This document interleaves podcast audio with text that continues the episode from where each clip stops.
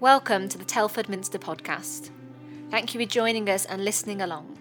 Our vision is to make Jesus known in Telford, and we hope that your attention is grabbed by Jesus today and what he's doing in your life.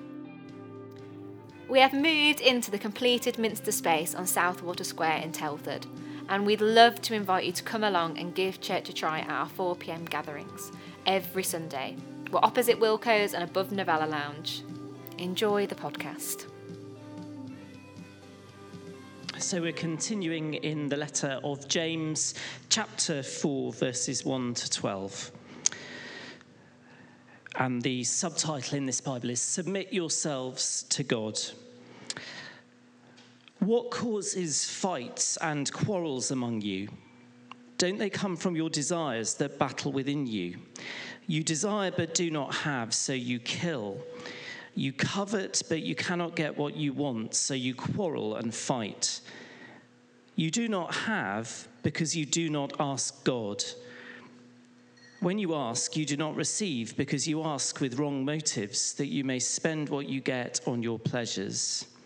You adulterous people, don't you know that friendship with the world means enmity against God? Therefore, anyone who chooses to be a friend of the world becomes an enemy of God. Or do you think Scripture says without reason that he jealously longs for the Spirit he has caused to dwell in us? But he gives us more grace. That is why Scripture says God opposes the proud but shows favor to the humble. Submit yourselves then to God. Resist the devil, and he will flee from you. Come near to God, and he will come near to you. Wash your hands, you sinners, and purify your hearts, you double minded. Grieve, mourn, and wail. Change your laughter to mourning and your joy to gloom. Humble yourselves before the Lord, and he will lift you up. Brothers and sisters, do not slander one another. Anyone who speaks against a brother or sister or judges them speaks against the law and judges it. When you judge the law, you are not keeping it, but sitting in judgment on it. There is only one lawgiver and judge, the one who is able to save and destroy. But you, who are you to judge your neighbor? This is the word of the Lord. Let's pray for Tam as she comes. Lord, we thank you for Tam uh, and we pray that you would bless her as she brings your word to us this evening. Holy Spirit, would you speak through her into our hearts? And so we pray in Jesus' name. Amen. Thank you.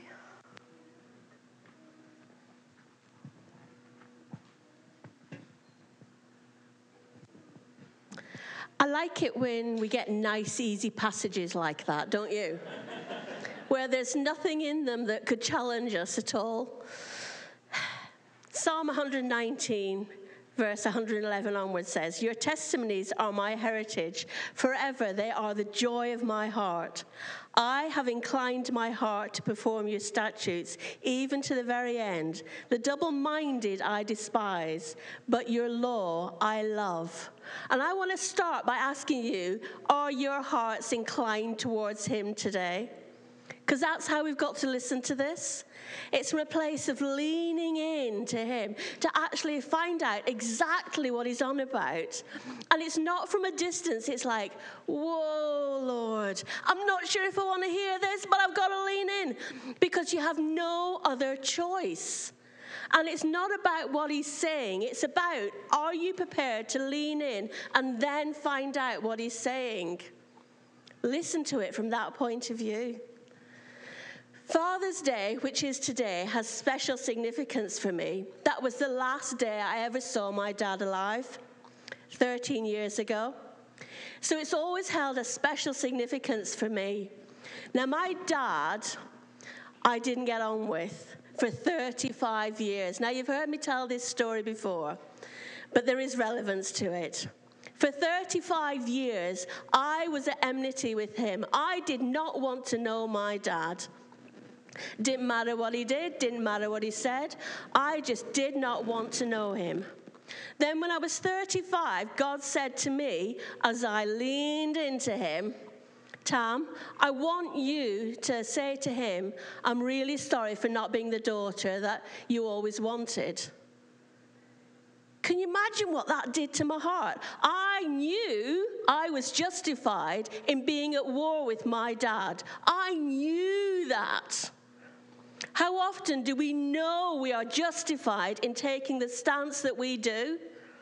We stand there and say, But look what they've done. Look what's happened to me. Look what's all around me. And we take a stance. And then God says, Lean in, forgive, forgive, go towards them. No, Lord. I wrestled for so long with that. But in the end, I did it. I submitted to what God was asking of me, and I leaned in and I said it to Him. And for the last nine years of his life, I had an incredible relationship with him. He was funny, he was witty, he had a wicked sense of humor. He was an entrepreneur and loved just taking risk. Everything that I denied in him, I was also denying in myself. And I knew by forgiving him, I was also accepting who I was. Totally unexpected. But there was also another unexpected thing that happened because of that. I'd been praying that I would grow above five foot. MD who's under five foot, it is so frustrating. The world is not designed for short people. I couldn't reach into the back of fridges, the back of cupboards, anything. And I knew in my heart of hearts, if I was just above five foot, then I could reach. And I wouldn't have to find a step or climb on a chair or climb on a work surface. An unexpected, unexpected consequence of my renewed relationship with my father was I grew two inches when I was 35. I love it. Do you not love the unexpected things that God does when you lean into Him? And yet it's incredibly hard as well because you don't know.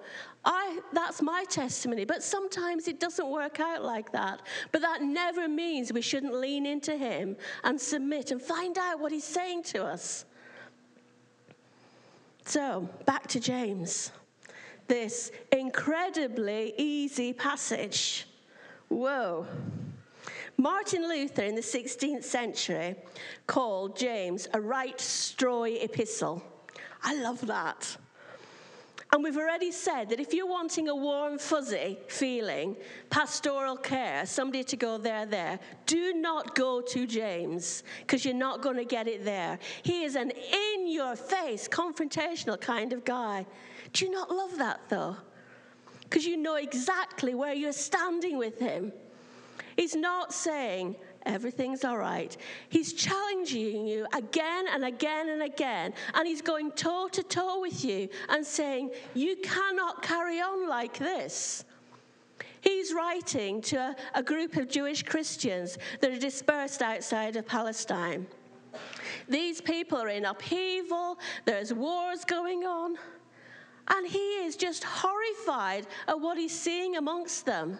And he's saying to them, Come back to your focus, because your focus has to be God. Do not say with one hand that you believe in Jesus, and on the other, war amongst each other, quarrel amongst each other. Do all these things. Do you not think it's the same message today? Do not say you love Jesus and then at the same time go against everything that he says. That's quite a powerful challenge, isn't it? How many times is it so easy to compromise who we are in Him because it's really hard? How many times do we know within our very being that God is saying something to us, but we say, No, I can't do that? How many times? How many times? That's why I love what James says. That first section what causes fights and quarrels. What he's asking us to do is look at hearts, our own desires. And God is asking us today to look at our hearts, our desires. What I realized about my dad was I was the one that was maintaining the fight and the quarrel. I was the one that was holding the stone ready to throw at him. And yet, I was also the one that was preaching Jesus. I was also the one that was saying about grace and mercy and love and reconciliation. How dare I preach that at him and at the same time hold a stone ready to throw at him in my hands? How dare I? How compromised was I at that point? No wonder he didn't see the love of Jesus. And what I loved was at the time where I went towards him, I inclined into God and I knew that God would surround me. That was the point where he saw the love of Jesus. That was the point. Not before, but that point. It's so simple, isn't it? We hold so many things in our hands tightly clenched where we feel like we're justified. James is saying, look at the state of your heart. That's the challenge. Look at the state of it. The second section. He's calling them out for accepting the world's values, the world's way of looking at stuff. Love your enemies and pray for those who hurt you from Matthew 5:44. Here it starts with you adulterous people. Why adulterous people? God is jealous for us. He desires our every being, everything about us. We cannot serve the world and serve God, is an oft used phrase. But actually, what does it mean? It means if you accept the world's values and forget that they're so contradictory to God's, you can't do it.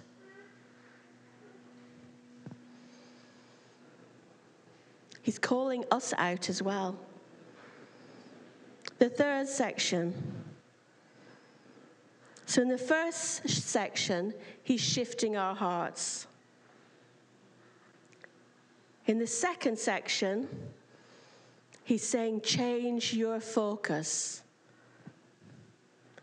Look not to the world for your value system, look to God. And sometimes it's a small, small shift, but look to God. Now we can submit. We've checked on our heart, we've checked on our value system. Now we can submit. Too often we hear that word submit and we hate it, don't we? Because we've seen it used against us in too many places. We assume that when we hear the word submit, it's that curling into a ball and we've got to be oppressed and we've got to bow down and have nothing left of us. And that's not God's submission. God's submission is surrender. Be that full of me that nothing else matters. Every single bit of your DNA be filled with me. Surrender to who I am. And yes, that's my phone going. no. Every single bit of your DNA filled with Him. How wonderful does that sound? How amazing does that sound? And that submission frees us to be fully who we are created to be. That's the submission he's asking from us. Not that, but that, where we are so open and so vulnerable with him, because he knows it anyway. He knows who we are. He knows what's in our hearts. But when we speak it out like David did in the Psalms, when we shout it out, when we cry out to Him, that's the surrender He's asking of us. Total freedom in Him. every single bit of your DNA filled with Him. Doesn't that sound amazing? Doesn't that sound wonderful? In your face. Whoa. Galatians 2:20 says, "My old self has been crucified with Christ. It is no longer I who live, but Christ lives in me." So I live in this earthly body by trusting in the Son of God who loves me and gave himself for me.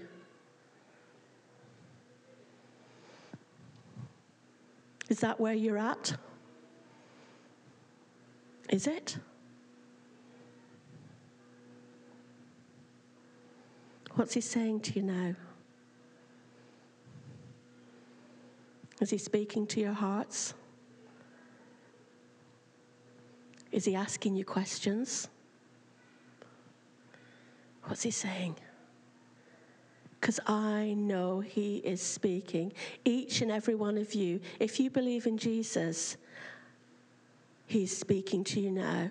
Those that don't yet know Jesus, He is still speaking to you. How do you think we come to know Jesus? Because He speaks to us, He speaks to all of His creation all of the time.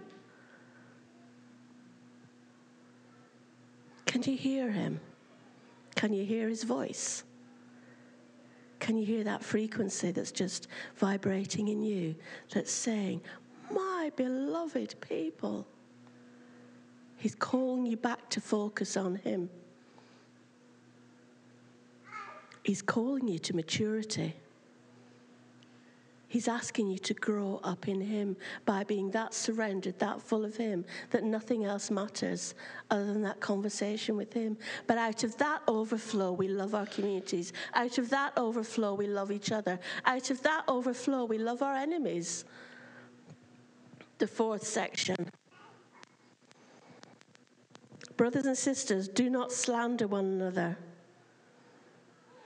The fourth section, we're into community. This passage reads like a road map if you've got conflict in your life. Look at your heart.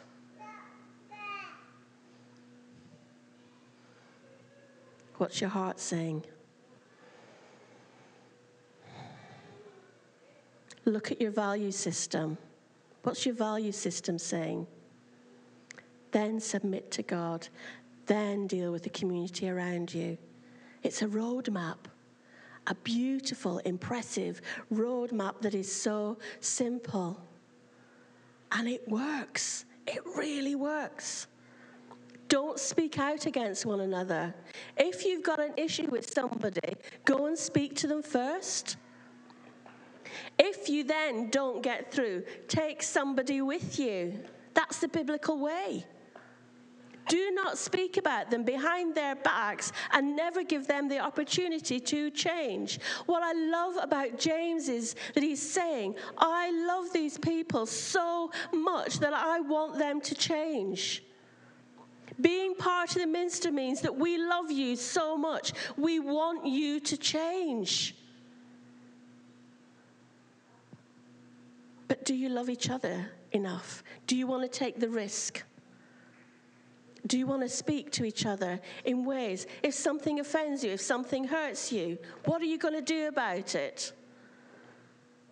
James loves his community so much, so passionately, that he's not willing to let them go.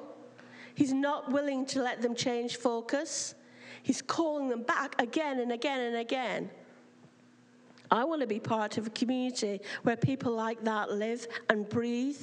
Where people come up to me and say, Tam, I love you so much. I want you to change. This isn't quite right. Or who call me out and say, Tam, you can do this. Come on. Come on. Rise up, church. Come on. You can do this. That's what I'm saying to you. Rise up. You can change the world that you live in. You can change the communities that you live in. You can change your neighbor's life. You can see the whole revolution take part in front of your eyes. Rise up, church. Because this is what God's calling us to for such a time as this. That's why we're alive. It's not to just exist, it's to live life in all its fullness. And this is what James is calling us to.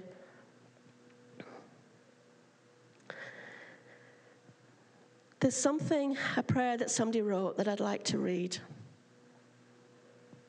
out of the depths, not from the top of our lungs, not out of the need just to do something, not out of pure frustration, anger, desire for revenge, not out of the superficiality of our restlessness, but out of the depths of our very being, we cry to God for peace. Out of that fearful place where we have to confess that we are part of the destruction against which we are protesting. Out of that center where we discover that we are so high up in the air that we become numb and no longer see, feel, and hear the agony of thousands who are stuck by the seeds of destruction out of that empty spot of silence where we feel helpless, embarrassed, and powerless, where we suffer from our own impotence to stop the reign of death in our world. Out of those depths, we cry to the Lord. Out of those depths, we cry to the Lord. Out of that place out of that place of leaning in to Him leaning in. And what's he asking of us? What's he asking us to do? What's he asking us to cry out for? Out of that place. I'm so afraid to open my clenched fist. Who will I be when I have nothing left to hold on to? Who will I be when I stand before you with empty hands? I know who you'll be. You'll be God's wonderful creation. Rise up, church, because now is the time.